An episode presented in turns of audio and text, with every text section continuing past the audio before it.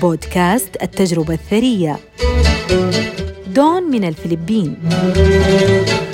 دون موظف فلبيني في إحدى الشركات بالسعودية وهو مصور فوتوغرافي محترف في مانيلا ويمتلك فيها مركزاً للتصوير. استغل دون تواجده في السعودية بالتوثيق الفوتوغرافي.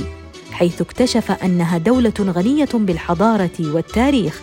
بدأ ذلك في إجازاته القصيرة بالتنقل بين المدن القريبة من عمله للتصوير ولكن جهله بالمناطق أدى إلى صعوبة الأمر وضياع الكثير من الوقت. في أحد المرات وأثناء جولته في جدة التاريخية صادف أحمد وبرفقته فريق أوروبي وكان حينها يشرح لهم تفاصيل العمارة الحجازية واستنتج أن أحمد مرشداً سياحي. استوقفه وتحدث معه وانبهر من معلوماته وقدرته على تنظيم رحلات إلى جميع المناطق السياحية في السعودية. وهذا ما كان يحتاجه دون. وفورا سجل اسمه في رحلات التجربة الثرية والتي ستبدأ من الباحة.